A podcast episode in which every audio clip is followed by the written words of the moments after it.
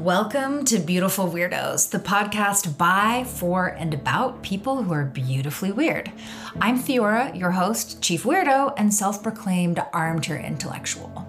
Let's get weird, people.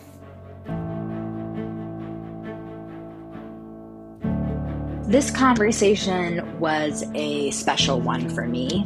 Um, as I allude to during the interview, I actually met Mark after there was an uncomfortable situation that I experienced.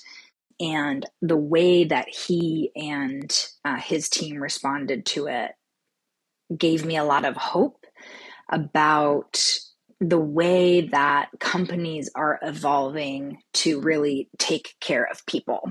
So I had wanted to bring him on the podcast before I even launched the podcast. And in our conversation, we, we really dove into the future of work, like what that means. It's something that we spend most of our waking hours doing. And it's really rather a new concept for uh, the idea of well being to be something that's that's that's a center of focus in a company culture it's really just only in the last like 15 20 years which is very very young in the grand scheme of things so we really dove into examining the intersection of people's we- welfare within an organization which really requires a restorative justice lens and the sustainability and ultimately success of a given business um, then we also kind of dive in then to talking a little bit about the importance and the worthiness of imperfect progress. Mark Palmer is a thought leader, author, consultant, and entrepreneur who specializes in leadership and organization change management, strategic performance, and workforce solutions innovation. He's the co founder of Hire Direct a data driven staffing solutions provider, and a labor genome, a talent alignment mapping technology. Mark is a principal with Metcalf and Associates Inc., focused on leadership development coaching, team building, and organizational effectiveness. He is also a founding member and facilitator for the Integral Institute, an international think tank created to combine progressive organizational research with practical applications in both the public and private sector. Mark is co creator of the Position Success Indicator and co creator of DevQ Applied Talent Performance Metrics. He has over 20 years of experience working with Fortune 500 companies in strategic alignment, team development, market research, and data analysis. And if he sounds like a superhuman, you would be correct. He's pretty remarkable, and I'm really looking forward to exposing you to his work, connecting you to his his brilliant mind, and uh, I hope you enjoy the conversation that we got to have.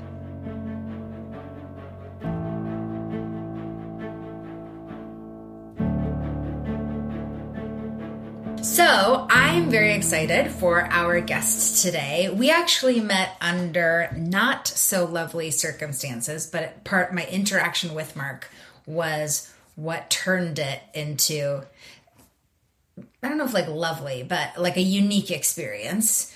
Um, and I think that it's, I think one, it's a super, super topical conversation to be having as we're watching a lot of social critique around capitalism and business practices and different interests at play in businesses. But I want to talk, talk about the intersection of integrity and entrepreneurship, leadership, business, which I think Mark is, well, in my personal experience, somebody that handled, I experienced basically maybe like a, an experience of unprofessionalism with a client of his, I believe, um, someone working in an organization that's one of his clients, and the way that this organization handled this moment of unprofessionalism, or or even sort of, I would say, like low grade breach of trust, was unlike any organization I had ever experienced.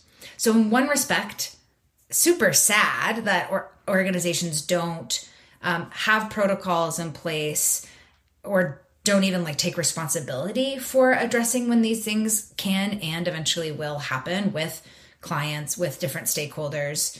But it was such an it was almost jarring in how high integrity the experience i had. My, after like the incident Uh, and so I wanted to have Mark to come in here and talk about a like some of the ways that he helped design that process and guide that process for his client. Uh, some of the ways that he showed up personally in helping repair that rupture with me. Um, and I think I'm, what I'm hoping is that as we dive into this together, that we will uncover and talk about all some of the forces at play. Welcome, Mark. Thank you. That's a pleasure. It's a pleasure. Been looking forward to this.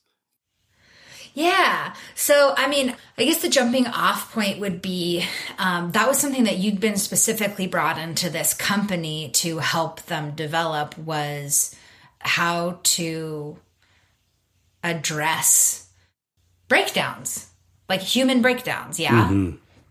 Yeah. Yeah. Yeah. You know, organizations are interesting. It's an interesting intersection of activity and getting things done.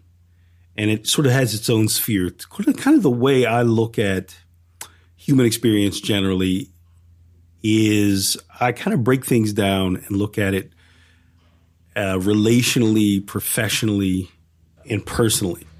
And organizations, and you know, I think there's a lot of there's a lot of history to why and how organizations do things the way they do. I mean, you could trace it back to something like the Industrial Revolution, and most of organizational life was really about you know manufacturing and productivity and objectively um, operating on you know uh, metrics that really are devoid of interpersonal realities.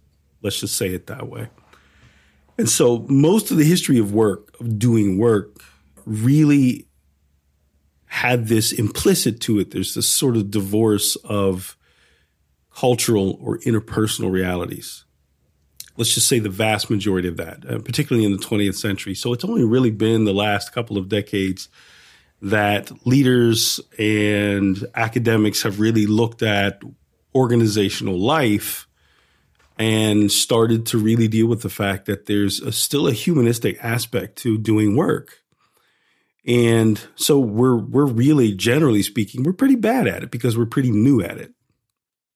So all of these things, but you know, but but humans are going to be are going to do human things, and so all of you know a lot of interesting and bad behaviors have been happening in workplaces for a very long time, but there's really never been a space created to actually deal with them and to help resolve them and to help people navigate these things when they come up. And so this is a relative again, it's a relatively new phenomenon. So part of what I try to do in this newer movement is to help organizations become more holistic and really operate more holistically so that they're not just about the productivity and efficiency, but they are also about how do we maximize the psychological safety of the people working here and we maximize the psychological and emotional safety of of clients that we work with and keep high integrity on the human side.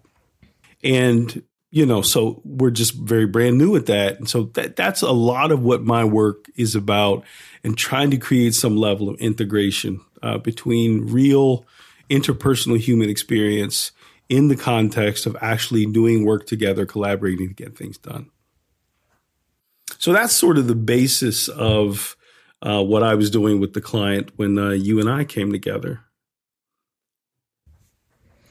Well, and something you, you just said, right, was, is really like the humanistic, holistic, because, and this was what was so different about my experience in that moment was was that it didn't feel like I was the subject of damage control. It felt like the process design for handling rupture was actually intended to take care of everyone involved. Mm, like it was really yeah. taking care of people. And so when you said that about psychological safety, is I didn't feel like I was being handled. I actually, well, just what happened is there was a misunderstanding uh, with a, a man in this organization, and when I sh- shared this with someone else in their leadership imme- immediately, they immediately responded. Nobody challenged my experience. I was immediately believed, which just as like a woman in the world was really fucking new. and and then exactly. also the leadership yeah. was the leadership was we're not just going to chastise and punish this person we're actually going to come from this like deep place of love and recognize that there's like ignorance that there's like organizational shortcomings here of the expectations we set with the people within our ecosystem and that we're putting in positions of leadership and they were like and we will take care of this like we will handle this we will make sure the training happens we will make sure that it's very, very clear. And we will actually like really take care of this person uh, with whom I had the misunderstanding. And then also multi I, on I think three different levels within the organization. I was invited into conversations where I could be heard, where I could share what happened, where I could voice any needs that I had, and where I was also it was also explained to me exactly how the situation was being handled. And it was complex and it was a little bit messy and I think also what it did is it opened where I don't feel any ill will to this other person because I was aware that it was a mistake made in um, his blind spot. And I don't think he has any ill will towards me, but it was just, it was like this like collective growing moment. And, and it also really awakened a lot of faith in me where that Mm. I mean, I mm. had, I think I told you that I had like a pan, I had like a little bit of a panic attack as this was starting to all unfold under yeah. my feet because my only experience before that had been watching people dissent from uh like a company culture and becoming pariahs or like she's crazy. Yeah. yeah. Um, or I experienced that I've experienced that in social settings as well. And it was really yeah. very mature and sophisticated. I, I think your intuition is, is spot on in terms of really identifying that from an institutional level. We try to, mm-hmm. you know, we really attempt to bake in response mechanisms uh, so that everyone's experience is honored. It's not a framework sort of laden with shame. And, you know, as human beings, we carry this stuff, right? we carry these shame dynamics because it's it's sort of our it's our inheritance, right? Most of human history is a tale of scarcity and resource hoarding and you know part of dealing with the scarcity and resource hoarding and power is safety of numbers and the safety of numbers creates interesting belongingness dynamics and we carry that you know the work world is built on those uh, those dynamics and so there is a lot of outcasting and shaming and the way we deal with things is so punitive you know historically and again, organizations are just microcosms of society. And so all of that stuff we had to be very acutely aware of in terms of how do we institute a space, a container that instantaneously honors uh, the experiences of everybody involved in a way that it becomes a dynamic, teachable moment but there's also there's just, there's just an incredible holding and it has to be something completely different than what everyone experiences and triggered by in society right you know mm-hmm. all of us come from a certain family of origin dynamics you know there's there's a lot of sort of psycho emotional uh, baggage that just comes again with just being human at, at so many different levels and it's all implicitly baked into the workspace so we had to pull all that apart and try to create a framework that would be immediately responsive. Um, and it's you know it's um, it's humbling to know that uh, when something does come up, and I think you really you really nailed it when you said you know extremely sad and at the same time an opportunity of when we do things a little differently, when we approach it with a different type of intentionality and a really a deep deep holism, then new things can come out of that. So it's it's also very much a discovery process as well. So I think all those intentions come without the sort of the punitive baggage and allow this this other kind of magic to take place and everybody can grow from that. So you know it's a new, it's a new way of doing. It's a new way of um, I think for organizations to attempt to um, operate in a way that's very very different but it takes a lot of work. It takes an incredible amount of work. And that's typically the challenge in this particular organization. Um, the nature of the organization is such that, you know, it, it sort of deals with introspective stuff. So mm-hmm. I think, I think, I think the organization had a, a bit of a leg up there, but, um, you know, I've had clients and I've advised companies that dealt with some introspective stuff and, you know, they were, this was still a sort of a blind spot. This is still divorced from that. So there again is the opportunity for integrating something that's very naturally a part of human experience and not separating it out the way the typical work world has. Interpersonal realities are just just as much an integral part of experience as the as the activity that goes on at work. So yeah, so it I, I'm grateful that I'm grateful that it was it was the type of learning opportunity that it was and that growth came from that. So it's a beautiful moment. Yeah. sure. It's it's profound. It's super profound, and I I think too something you said at like the the top of this conversation was along the lines of we're bad at it, and it's because this is actually a. I mean, yeah. I think it, I'm I'm not a business culture historian, but I would go out on a limb to say that this is like the first time me at least in recorded human history where we've done business this way where we're not yes. where we're moving away from humans being pro- like cogs in a product in a production right.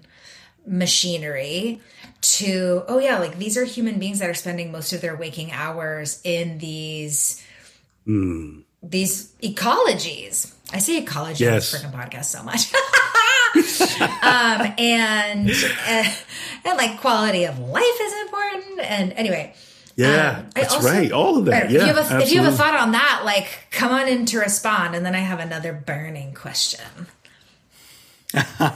well, you know, I, I, think you're I think you're spot on. Um, you know, somewhere around the '70s, globally, and I would say particularly in academia, there was just philosophically this shift toward inner life being just as real and important, a shift toward perspectivism or or at least honoring perspectives that there are these different there's a kaleidoscope of different ways to actually view the world. There's a, there's different types of sense making you know this mm-hmm. sort of you know this started to break out in academia but you know it filtered out into the broader culture and became just an enduring feature of of what we started to talk about as societies and what's culminated now in stuff you see around mental health and you know how do we honor other cultures get beyond ethnocentrism you know a, a lot of things you know xenophobia a lot of things that have really plagued us as, as human beings and we're just getting to the point where we're able to get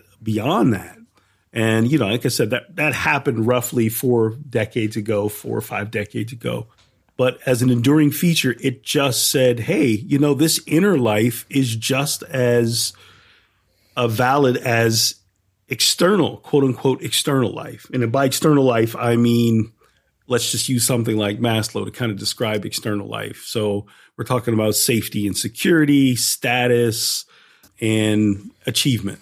That sort of defines most of human experience, right? And most of human experiences mm-hmm. from an identity standpoint is, hey, you know, we're going to validate ourselves by those things. Are we safe, secure? What's our status? And have we achieved?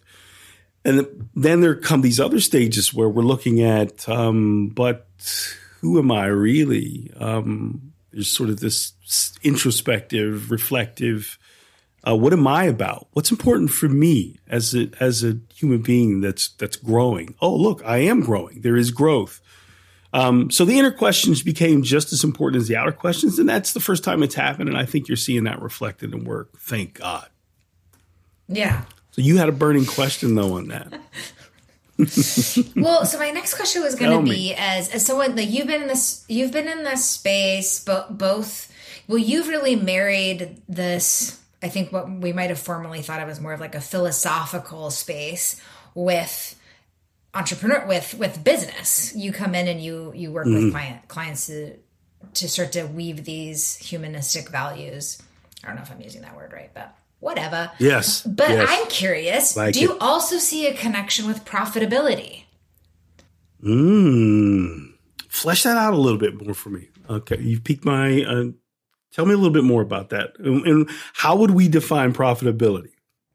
Yeah so i think my question would be along the lines of like like you were just saying the external definition of success and i would say that it, i think that mm. this is what's we're watching the death of is the bottom line right is is right, is right. the yes. is the revenue more than the expense and Exactly. oftentimes Well like, put. the waste Well that companies used to try to cut was like safety expenses and labor expenses and oftentimes Mm-hmm. That's right. people who are getting that short end of the stick but like Yes. but at least in my sort of armchair economist's perspective is And you're dead on. uh, that's yeah yeah yeah is that that's very short-sighted and it um, really assumes a finite pie it is it assumes that there's sort of like a finite amount we can make rather than what so i guess that so like the, my hypothesis is that so if we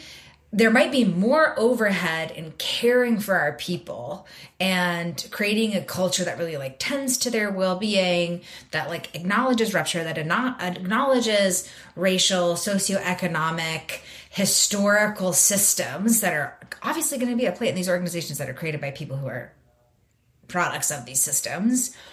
And we start to act what if we like actually expand the budget and take care of our teams and people better my hypothesis would be that that would wildly shift the game around the capacity of that company to innovate to create revenue to take care of its clients or partners or stakeholders Yeah. etc yeah. so that's sort of like where my hypothesis goes so Mm-hmm. i'm curious if you've seen that working with these companies That's a great question.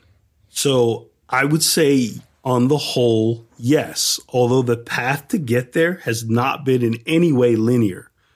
It's been take five steps forward, take four back. right, right, exactly. Right. How could it be?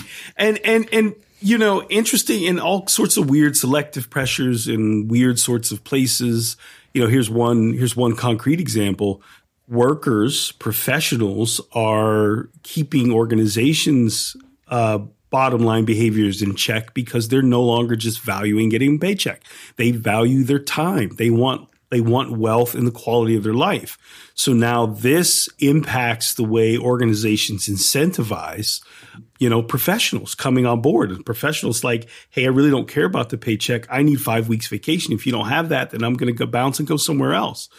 Well, all of a sudden now, you know, that little carrot complete is is off the string now in an organization that may have say 30 years ago had kind of used that as an incentive to you know to to really string along professionals and sort of create a scarcity environment in in the workforce in terms of uh, job availability.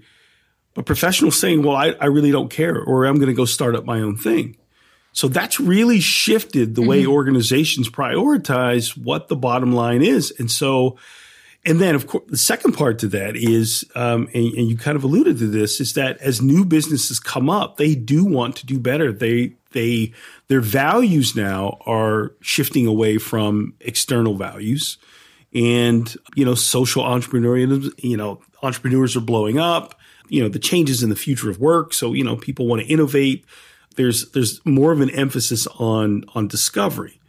So between professionals saying we want something different and between new companies springing up that have a different value system, we are seeing these sort of selection pressures for just generally doing better at the macro level. Now, obviously, there's a lot of messiness in the transition. There's a ton of messiness in the transition because there are, and, and this is largely due to technology. So, technology is sort of a third factor here. Technology is creating new realities in organizations while simultaneously disintegrating some old realities. And that includes jobs, it includes organizational structures, all sorts of things. Everything that you could name in between in organizations uh, are changing. Even, you know, even the pandemic has changed remote life and what working is meant. And most organizations are going toward different business models now. So it used to be that I would work with an organization, we would talk about improvement plans that involve two to five years. And now it's, you're talking six months to 18 months because things are just changing that quickly. And, you know, it's, it's like turning the Titanic. Um, so there are just different sets of challenges too. And then, of course, with all the sort of, you know, uh, sociocultural unrest around the, you know, the last couple of years as well, um, you know, workers have felt empowered to approach leadership in a very, very different way. So, you know, the command and control models of leadership that, you know, were sort of prevalent in the past, those are very different now. It's much more. Honestly, it feels like they're collapsing. More, oh, sorry. They are collapsing. No, you're absolutely right. It, it, it is a much more collaborative in some sense. And even now, a lot of professionals are being sought after as advisors in some cases. Um, you know, I work mm-hmm. with large organizations where leadership is like, hey, we're just going to empower you to make certain decisions. And if you can just come at, come with us with sort of, uh, decision logic, you know, why, here's what I think we should do and why, then that, that's the way we want you to kind of flow with us. I mean, this is all like halt on a dime screeching, you know, in terms of the historical timeline. It's like, this is like the last five to 10 years. So a lot of people are like, whoa, I don't know how to flow like that. So we're, we're just seeing little breakdowns all over the place at the micro level. But, but the, the aggregate result is that there is, there's a definitive shift in what organizations value and the onus on them to behave ethically and be, and, and move with more integrity is, you know, it's unavoidable now. So a lot of organizations now in earnest, whether they want to or not, um, some of them just say, "Hey, look, I'm compliant. Look, at, give me my goodie card." You know, there's a ton of that still. There's absolutely a ton of that. Um, I see that a lot in diversity and inc- equity and inclusion programs and so on. That's to be expected. Again, the shift in the cultural, ah, no, this is a good thing. That typically is a lag behind when the actual sort of socialization of the thing happens. There's always a lag where it's actually a meaningful. Mm. No, no, no. That's this is a really good thing. We should do this. Yeah, yeah, yeah. I mean, I just what I keep hearing, and I keep it. It feels like it's that little that like swoop in the exponential curve of change, you know. And I'm, I'm thinking like, oh, yeah. this is this is business's puberty, right? Where yes, uh, I love that. Yeah, the. I'm gonna. Co- you need to coin that. Yeah, it, that's definitely where it is. That's definitely where it is. The voice is changing. Yeah, take, There's hormones raging. I mean, it's take it. yeah, and it's like you can't be immature and beat up the other kids on the playground anymore. Like the other kids are becoming right. adults and they're pushing like and society's pushing back. And I really see this basically this demand for maturation from consumers. I I feel that really acutely in my generation and Gen Z for sure. They're like, if you're not ethical, you're out of here. And then you're out of here. Gen Z. Absolutely. And and and also from employees, right? We're seeing this huge pushback of like, mm. we are human beings. You need to prioritize our safety and our dignity and our well being, or you know, I mean, you see these like nation these strikes all across the at least the U.S. right now. Yeah and it also sparks these stories that I hear, um, uh, where because I, I I kind of feel like like a truffle hunting pig, where like like I find these stories right. So there was there's this grocery chain in Portland, Oregon, and they they actually to me like just the, the snippets I would get, people would work there and they'd want to work there forever because they had dental and vision benefits and health yes. benefits yeah. and PTO. Mm. Like they had all, they had um, new parent benefits. They have uh, paternal leave for, I don't know what you say, for both parents or like, yeah, way beyond what the, the US asks for parental leave. There we go. That was the word.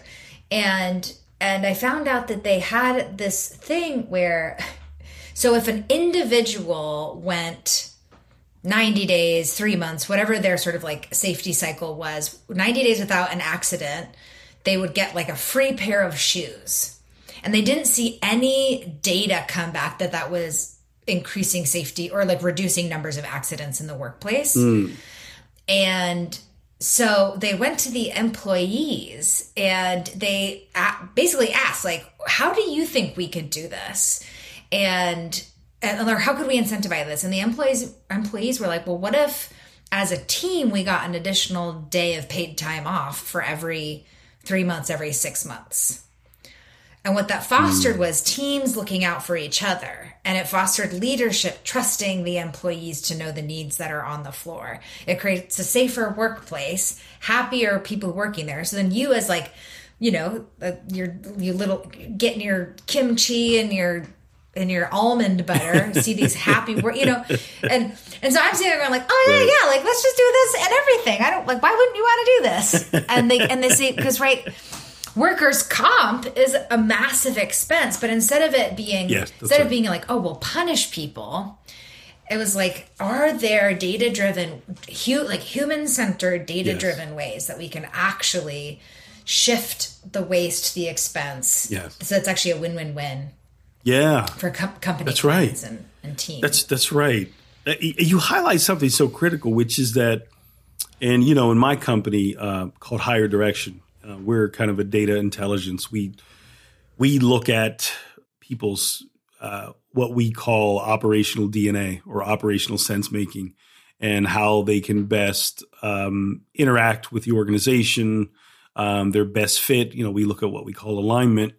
And, you know, there are just some common themes, but one of the biggest common theme that we look at is, and we sort of tell our clients is that everybody has a seat at the table.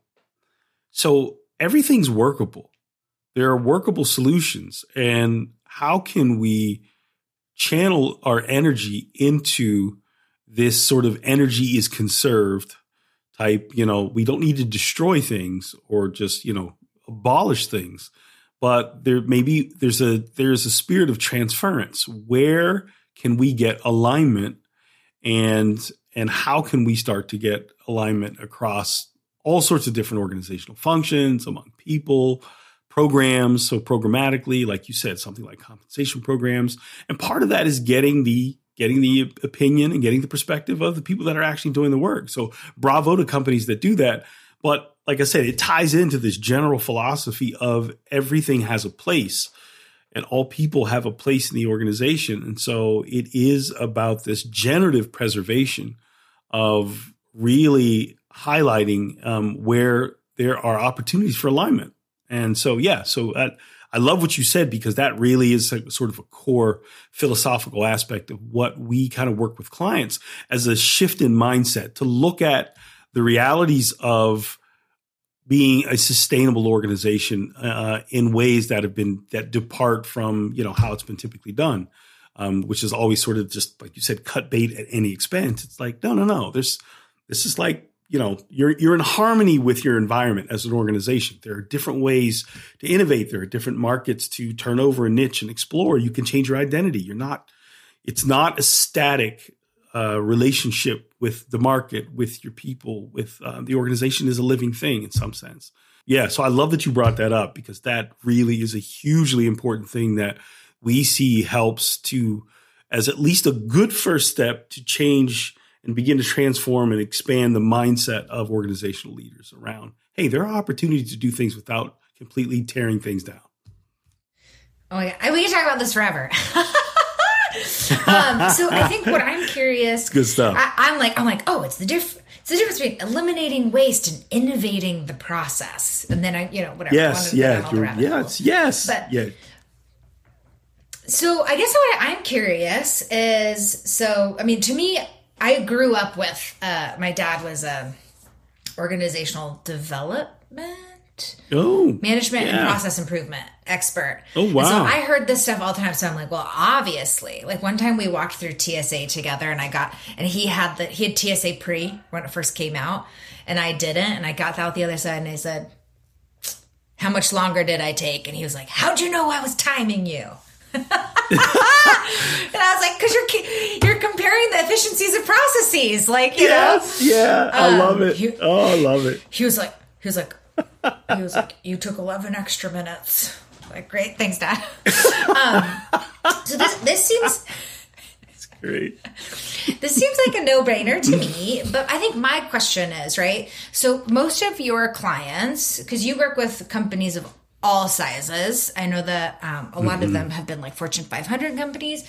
Do they tend to only have that moment of self realization when they're in a, a crisis of some kind, or are or maybe you're even seeing like a, a trend shift where some of these companies are coming to you earlier on as more like preventative, preventative, proactive means of designing systems rather than like, oh, we burnt down part of the house. Can you help us fix it? They're like, hey, can you come in and help us with these blueprints right straight out the gate? Are you seeing? Are you Yeah. seeing any any like? When do people come find you? Like, what Yeah. comes up on their radar that makes them put this on the on the top of their priority list? Yeah, I'd, I'd say in the last five years, you're definitely seeing a marked shift in more of a proactive seeking out and being more preventative around, you know, all sorts of things. How can we improve culture? You know, what do we have to do? We want to go to a more flat organization. Is that possible? You know, how do we eliminate some of this command and control in a typical hierarchy? How do we provide leadership training for everybody? Um, you know, how do we improve mental health? How do we promote diversity, equity, inclusion? I, I would say, by and large, uh, you're seeing all organizations get really proactive about all of these. And you know, there at some point there was just some there was just some threshold and shift in momentum, and it's probably been the last two to three years where there's been a there's been a real shift of momentum of hey, this is the right thing to do. Now, obviously, organizations being organizations and still a part of it, still maturing. Some of it is out of compliance and the fear of getting in trouble, right? But mm-hmm.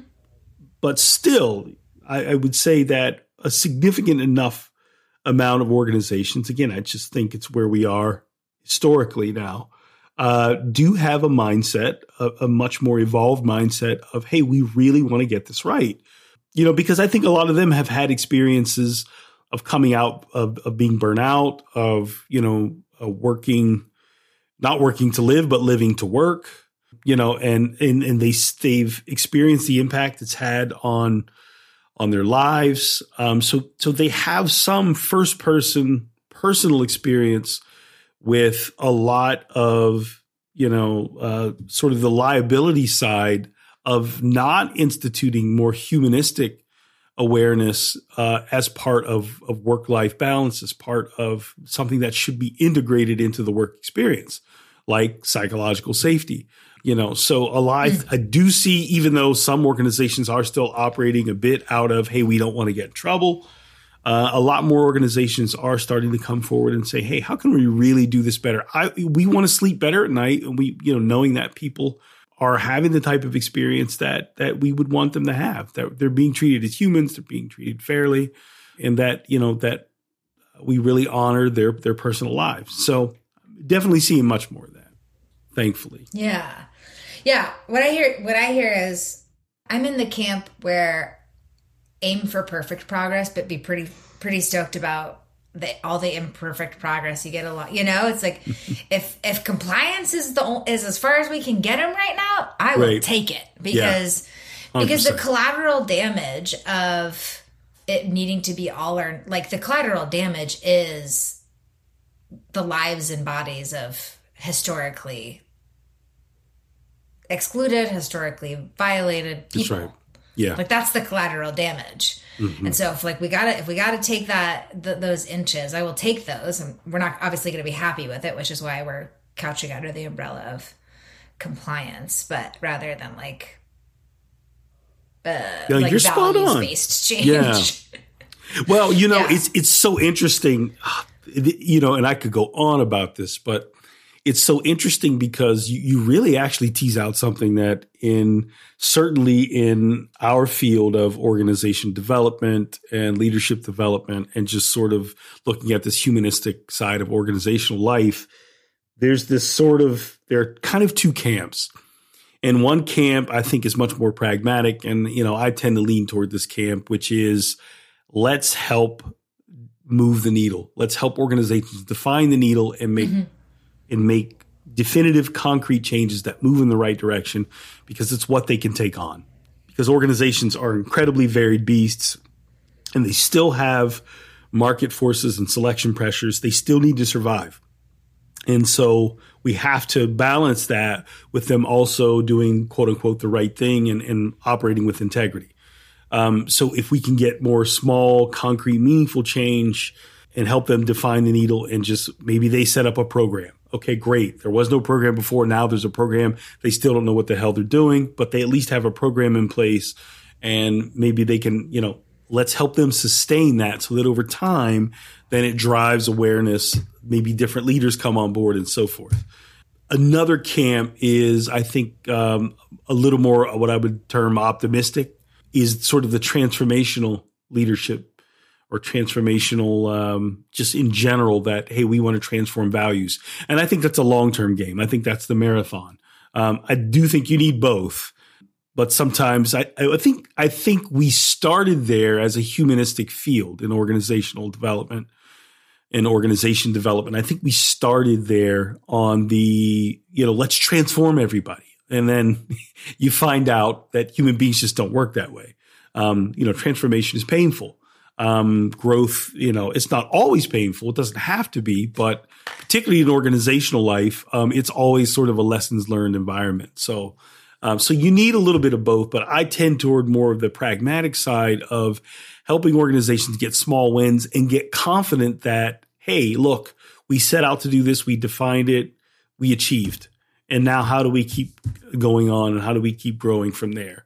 It, it, and again, it's in the vein of how organizations work, which is milestone and sort of project driven and that kind of thing. So kind of working with how organizations work and baking in these sort of transformational beacons so that a little bit happens, a little bit happens, and then you string it together over time, and you've got a much better environment than what you had before. I want to take one more little little spin on this because I think we're talking about what we can expect. But I also think it's really important to highlight what happens when a like a person in a position of leadership decides to make comprehensive change from a values based decision mm-hmm. space. Yeah. Yeah. So I'm thinking of two examples. Was there was this? I think I don't know if it was uh, my friend's from the UK, so I don't know if I'm quoting a, a grocery thing about a UK company or in the EU, but they basically the board got i mean they're all over this country and or continent can't remember the specifics but they had palm oil in a bunch of their frozen mm. or maybe it was a frozen okay whatever maybe it was a frozen food product but basically it was brought to their attention the devastation that palm oil farming is having on the planet mm. and on orangutan yeah. whatever basically orangutan, the board got together yeah. and was like we're phasing this out within the next six months and they just made that top down mm. decision. And within six months, they had completely eliminated the palm oil use in their products. I was like, huh. Mm. And that one other example I can think of is um, have you seen the documentary This Changes Everything? It's. Uh, I have not. Mm-mm. It's. I've okay. heard of it. I haven't well, for anyone it listening, yet. highly recommend. But basically, it, w- it came out after the loss, the. Uh, I think it was the ACLU filed the anti discrimination lawsuit in Hollywood with the studios in Hollywood.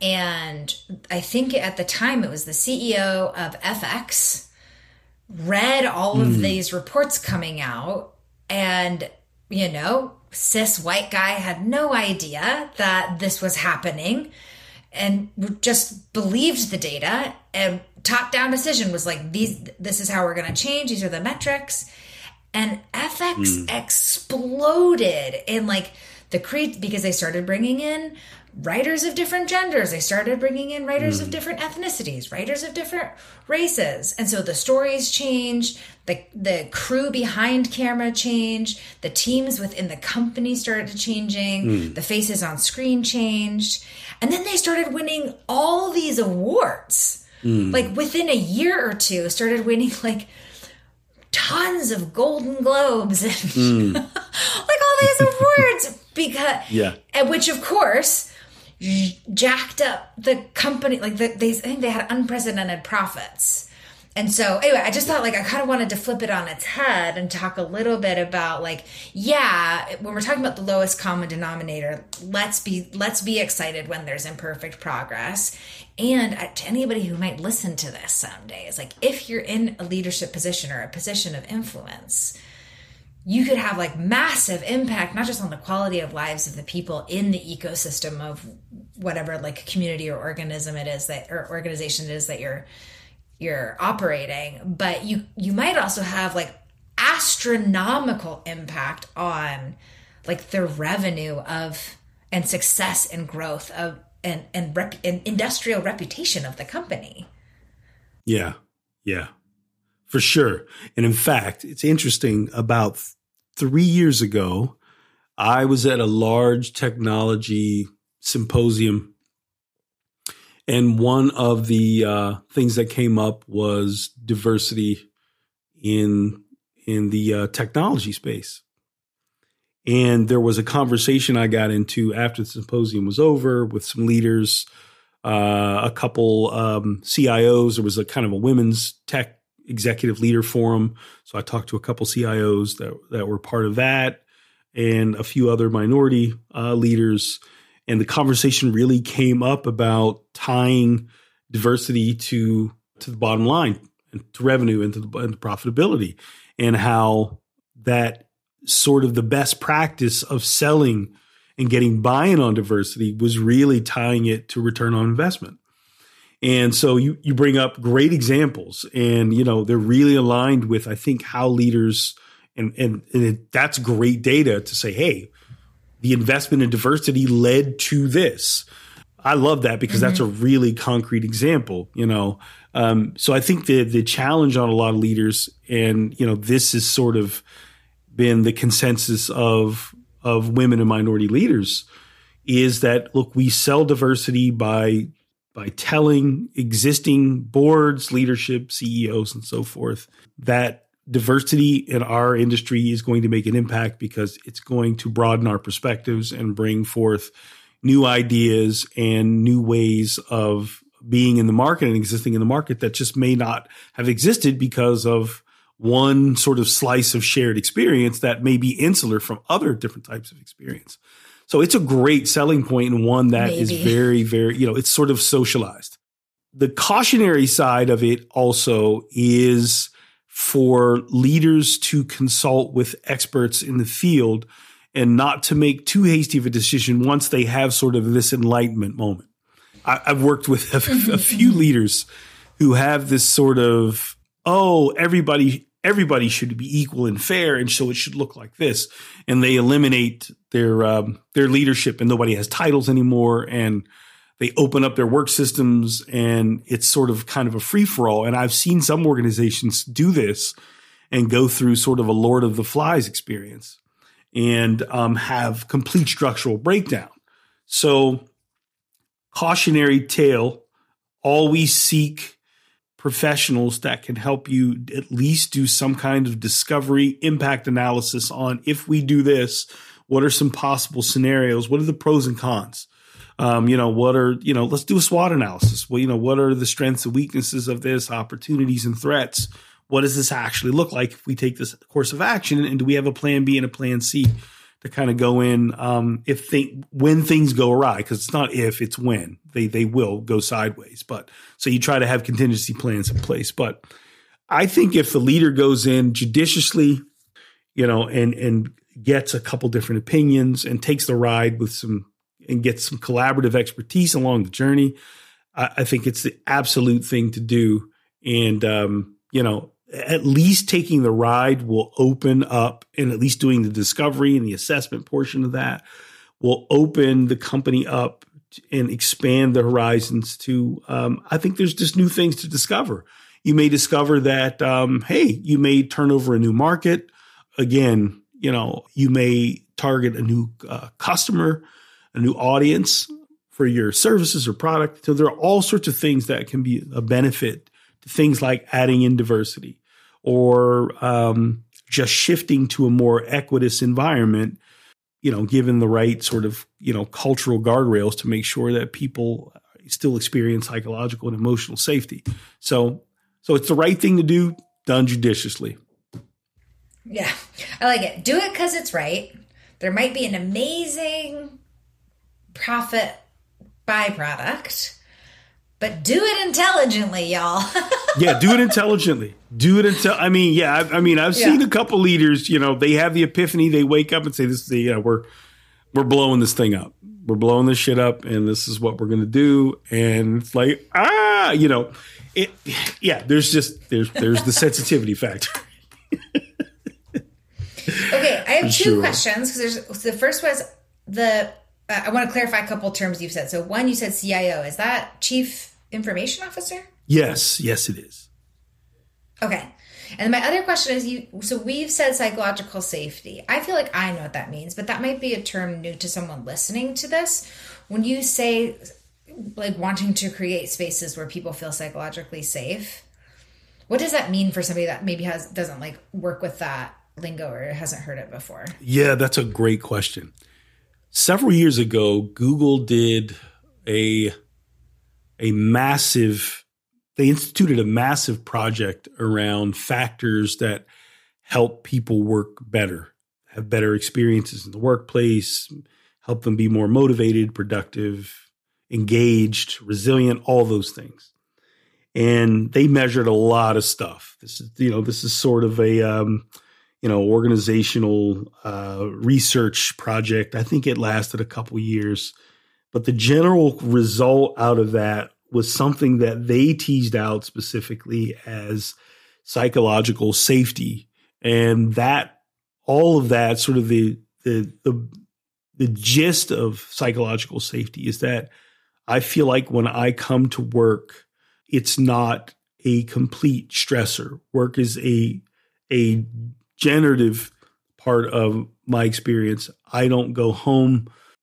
with sort of an extra sense of worry uh, about work.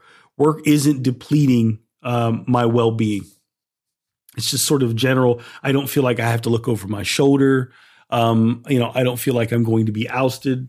You know, all the stuff that we tend to feel historically on the playground you know, I, yeah. I talked earlier about, right? It's, it's, it really is this historical legacy of how human beings have treated each other in groups. And there is this sort of group dynamic. There are bully dynamics involved in that. There's pressure and peer pressure involved in that.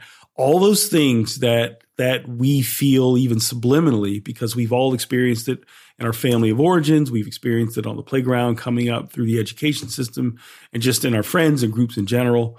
They, those all sort of get magnified at work because work is tied to our livelihoods. And livelihood is our energy and ability to make a good life.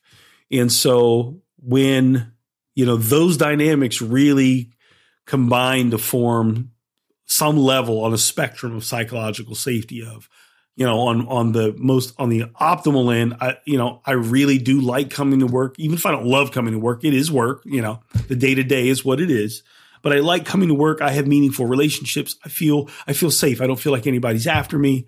Um, I feel supported versus on the other end, I'm always looking over my shoulder. You know, I'm, I'm sort of paranoid. So it's that kind of spectrum of these really, you know, these group dynamics that we're all familiar with, you know, typified in the work situation. Yeah, that's super helpful. I can feel it in my body, the difference. Yes, when, right? yeah, when you feel like an island versus uh-huh. when it's like, yeah, we're all doing this together. If something goes wrong, there's there's like there's like solutions available because because we're in it together. Yeah. Yeah. Really cool. Yeah, I can talk well, to a supervisor, you know, colleagues, all that good stuff. All that good stuff. Yeah. Well, Mark, this is awesome. We're coming up to time. I know one is if anybody's listened to this, I would highly encourage you to reach uh, out to Mark, especially if this is something that you feel like your company would benefit from, no matter how small. I would say reach out to Mark. The best place to find him is going to be on LinkedIn, which we will share um, a link in the show notes so so you can find him. And I wanted to just is there anything that you want to say to close out here, Mark? Any final thoughts? Yeah, I think uh, first of all, thank you for having this conversation uh, with me, Theor. This has been uh, fantastic, and you know I know the past couple of years have been rough uh, on everyone, and the future of work has always seemed to be uncertain. Um, but I do think it's moving in a direction that we're going to come out on the other side. I think there are new opportunities. It's a little scary, but I think it's moving in the direction of something that I think we could have only dreamed about uh, two or three decades ago.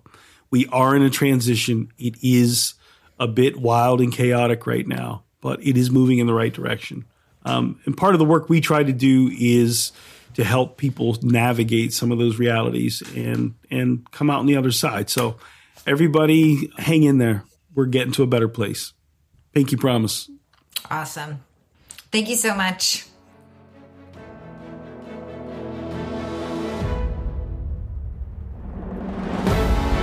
Thank you for tuning in to another episode, you beautiful weirdo. It can be lonely being different, but here at Club Weirdo, that's what brings us together. So, if you can take two minutes to subscribe and leave a review, that is the most powerful way that you can help us grow and help more beautiful weirdos like yourself find a place to call home. Thank you so much, and until next time, stay weird.